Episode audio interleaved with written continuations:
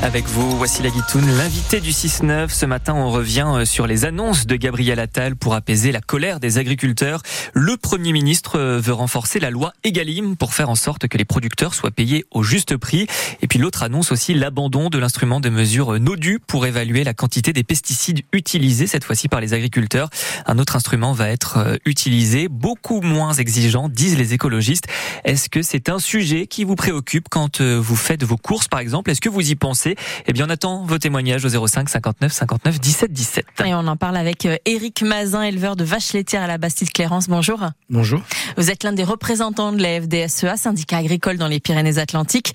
Ce nouvel instrument de mesure là, des, des, pesticides sera euh, celui qui est utilisé au sein de l'Union européenne. Il sera moins exigeant. Ça, c'est ce que disent euh, Europe Écologie Les Verts. Ça veut dire qu'on se préoccupe moins de la santé des consommateurs? Non, c'est faux. C'est euh, depuis des années maintenant, euh, par habitude, par rapport à toutes les réglementations que l'Europe justement avait euh, avait mis en place et au niveau français que l'on applique à la lettre. Hein, les agriculteurs, si on parle, moi je vais parler de, de ce que je connais du département. qu'on utilise beaucoup moins de pesticides qu'il y a quelques années. Vous avez des chiffres là-dessus? Et quoi qu'il arrive, non, des chiffres, je n'ai pas de chiffres, mais quoi qu'il arrive, aujourd'hui même les pesticides ont pas tout à fait les mêmes les mêmes valeurs qu'ils avaient à, à l'époque. Ils sont moins polluants, moins performants, même je vais dire.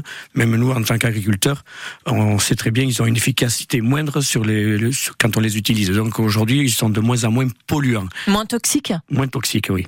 Mais ça fait quand même débat au sein de votre profession. Je vous propose d'écouter euh, Mathieu Sarcier à Ramburu, éleveur de brebis à Domezin. Les premiers qui s'empoisonnent, c'est ceux qui l'utilisent ces mecs qui ont des pulvérisateurs là, qui ont des cas, c'est pas possible, c'est pas possible. Ça pour vous c'était pas une, c'était pas une priorité par exemple. Ah mais non mais non, il, fallait la doubler, il fallait être beaucoup plus dur pour que les, les, gars les gars qui l'utilisent ils arrêtent quoi, ils arrêtent. Leur, pour moi c'est une aberration. Ce que dit cet agriculteur, c'est que on est, les agriculteurs sont les premières victimes de ces pesticides. Pourquoi continuer à les utiliser?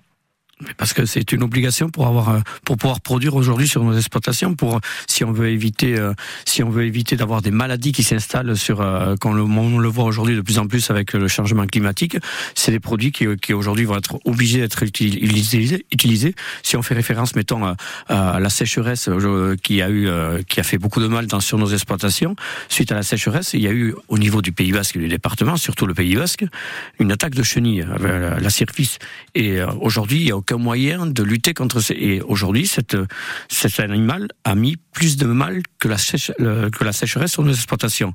Et voilà, aujourd'hui, s'il n'y a pas un produit même si on veut qu'il arrive, qu'il soit de plus en plus naturel à la base, on n'a pas de produit qui existe pour, le, pour la détruire. Comme les maladies sur certaines cultures, euh, que sont les kiwis, que sont euh, le maïs, que sont euh, les, prairies, parce que les gens désherbent des prairies parce qu'on veut les entretenir pour qu'elles soient le plus vertes possible et qu'elles soient le qu'il y ait un meilleur rendement pour nos animaux, même dans, dans nos montagnes. Donc voilà, c'est. Mais est-ce que c'est pas une question justement de rendement plutôt que Non, non, non, non, c'est pas du, rendement. Le rendement, on le connaît, on le sait, on sait le, on sait le produire sur nos exploitations par rapport à notre, par rapport à notre, à notre production. Et quelque part, c'est pour produits sont une homologation, pardon, ont une homologation que l'Europe a mis en place, qui sont utilisés par les autres pays européens et il faut avoir une, une, certaine homogénéité entre les pays de l'Europe. Mais il y a des agriculteurs qui arrivent à s'en passer quand même de ces pesticides. Oui, mais bien sûr, mais après il faut voir la production qui est ces agriculteurs dont vous parlez. Il faut voir quelle production il y a derrière, quel quel objectif il est, si on est en bio ou pas. Voilà, il y a, tout ça à regarder. Mais et est-ce que l'objectif ça devrait ça devrait pas être le zéro pesticide c'est pas l'agriculteur qui est le plus grand utilisateur de pesticides. Le, le, le jardinier lambda, par rapport au Roundup, si on veut parler de pesticides, euh, l'utilisateur du Roundup, eh bien, finalement, c'est le français lambda qui l'utilise le, le C'est-à-dire dans son jardin. Euh. Voilà, c'est ça. Mais est-ce que pour les agriculteurs, le zéro pesticide devrait pas être l'objectif? Peut-être, mais euh, pour l'instant, il n'y a pas de moyens pour arriver à lutter, comme je, comme je vous ai dit, à toutes ces maladies qu'on trouve sur, euh, sur nos cultures, sur, euh, sur, les, sur nos animaux et ainsi de suite. Donc il faudrait quoi alors? Il faudrait en fait investir sur le, le, côté scientifique pour essayer de trouver des... Bien sûr, oui, il y a, il y a des choses qui, qui existent. Il y a aujourd'hui la recherche, on met des moyens énormes dans la recherche, mais je pense qu'elle va pas que dans le bon sens. On, on met beaucoup de recherche pour, pour les maladies humaines et il faudrait qu'on fasse la même chose pour pour tout ce qui est agricole, pour préserver notre nos produits et notre paysage. Et est-ce que alors c'est pas une accusation, mais est-ce qu'à un moment donné, si on décide pas collectivement d'arrêter l'utilisation d'herbicides, d'insecticides, si on met pas d'objectif, à un moment donné, on n'y arrivera jamais en fait. Si là on abandonne, si là on recule, oui, mais euh, comme je vous l'ai dit tout à l'heure, on n'y arrivera pas. Mais euh, si on veut arriver aujourd'hui à, à, produire sur sur nos exploitations, si on veut continuer à avoir une, une agriculture euh, qui est qui quelque part est, on est là pour nourrir le, nourrir la France quelque part. Voilà. Et nous, on veut arriver à produire. Et pour arriver à produire, on est obligé d'en passer par là. On peut pas faire que du bio euh, rien qu'avec du bio, on ne pourra pas nourrir la planète, quoi, ou même nourrir les, les Français, quoi. Ce matin, l'invité euh, du 6-9, Éric Mazin, éleveur de vaches laitières à la Bastide-Clérance et représentant de la FDSEA, le syndicat agricole dans les Pyrénées-Atlantiques. On revient sur les annonces de Gabriel Attal pour apaiser la, pour apaiser la colère des agriculteurs et notamment l'utilisation des pesticides. Est-ce que c'est un sujet, vous, qui vous préoccupe quand vous faites vos courses, quand vous achetez par exemple vos fruits et vos légumes, ou au contraire, est-ce que vous n'y pensez pas du tout? On attend vos réactions ce matin au 05 59 59 17 17.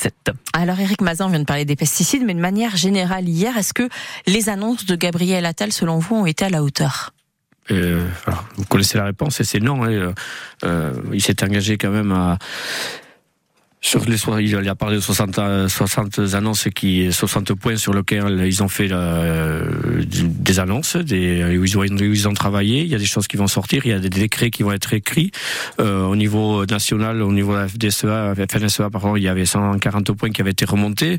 Euh, on sait très bien qu'il y a beaucoup de points qui sont pas, qui n'ont pas été. Qu'est-ce qui manque, par exemple? Mais il manque beaucoup de choses. Et quoi, aujourd'hui, si euh, s'il fallait donner un exemple, la trésorerie des, des, agriculteurs aujourd'hui, elle a rien. Euh, il y a depuis qu'on a fait euh, qu'on a commencé nos, actions euh, comme nous ici sur le pont, on n'a toujours rien dans les trésoreries. Il y a des dossiers à remplir par rapport à la MHE, par rapport au GNR.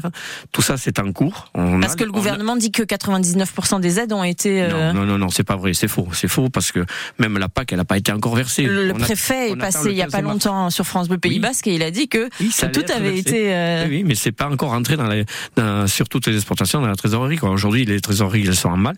Et aujourd'hui, c'est c'est encore des dossiers à remplir. Quand on parlait de simplification administrative, eh ben voilà, on est encore en train de remplir des dossiers, on est encore en train de prendre du temps pour pour arriver à faire rentrer cette trésorerie sur nos exportations par rapport à, pour l'instant sur notre département à ces dossiers, comme je vous dis, qui sont la MHE et le, et le GNR qui sont en place aujourd'hui. Les dossiers sont sortis, maintenant il faut les remplir pour pouvoir faire rentrer cette trésorerie sur nos exportations. Mais les annonces de Gabriel Attal, on en attend encore plus par rapport au salon d'agriculture. C'est pour ça qu'il y, a des actions qui vont se faire jusqu'au salon et bien après parce que le, Premier ministre s'est engagé à rencontrer tous les mois les syndicats agricoles pour faire un point sur les avancées qui ont, qui ont été annoncées. Et avant de revenir justement sur le salon de l'agriculture, euh, je voudrais euh, revenir sur une des annonces de Gabriel Attal qui est le renforcement de la loi Egalim qui doit s'assurer que le producteur ait un vrai droit de regard sur le prix de son produit, qui soit rémunéré à sa juste valeur.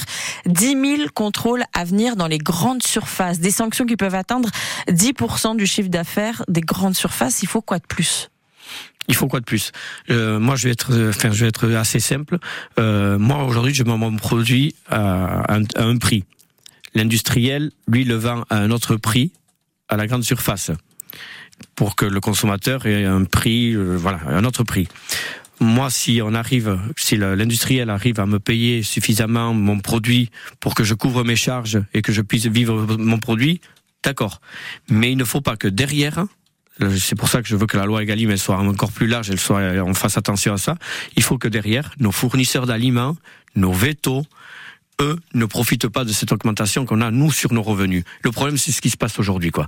On a, euh, on, tape sur les industriels, on tape sur le consommateur parce qu'on augmente les prix pour faire augmenter le prix aux producteurs. Mais derrière nous, producteurs, on a, si on a un prix qui augmente, on a le, c'est ce qui s'est passé aujourd'hui. Moi, si je prends l'exemple de mon lait, il y a quelques années, je, je rêvais d'avoir un lait à 400 euros. Aujourd'hui, on est au-delà de ça. On est à 450 avec la qualité, à 430, 43 centimes. Seulement, on a les charges qui ont doublé en face les, les frais vétos qui ont doublé. Et tout ça fait qu'aujourd'hui, je suis comme, euh, comme les autres, ou pire qu'avant.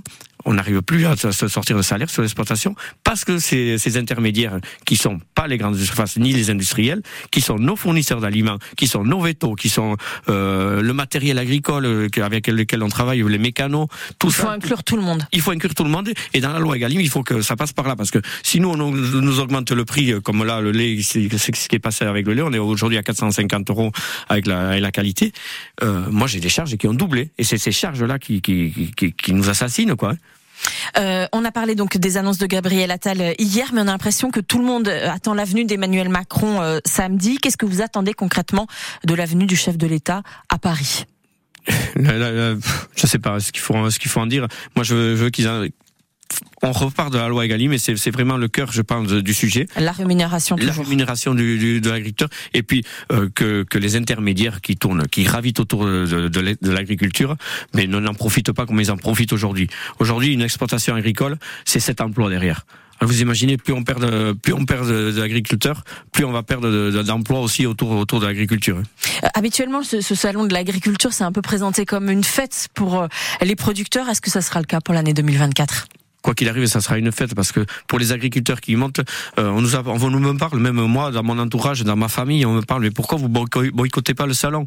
Mais je vais, je vais pas dire à mes copains qui sont même de la Bastille Clérance, qui montent au salon avec des produits, avec des animaux, je vais pas leur dire n'allez pas au salon. C'est une vitrine, c'est c'est c'est une opportunité pour leur exploitation de, de de pouvoir monter au salon. Il faut que ça reste une fête dans le par rapport à ce qui est montré au salon, par rapport à cette vitrine, par rapport à la qualité des produits qu'on sait faire, et que que derrière, bien sûr, les politiques vont passer, bien sûr, le président va passer, il y aura des annonces qui vont être faites et qui entre politiques, ils vont peut-être se tirer la balle dans le pied, mais il faut qu'il y ait vraiment des avancées et des des choses positives pour l'agriculture. Et merci à vous, Eric Mazin, éleveur de vaches laitières à la Bastide Clérance et représentant de la FDSEA dans les Pyrénées-Atlantiques.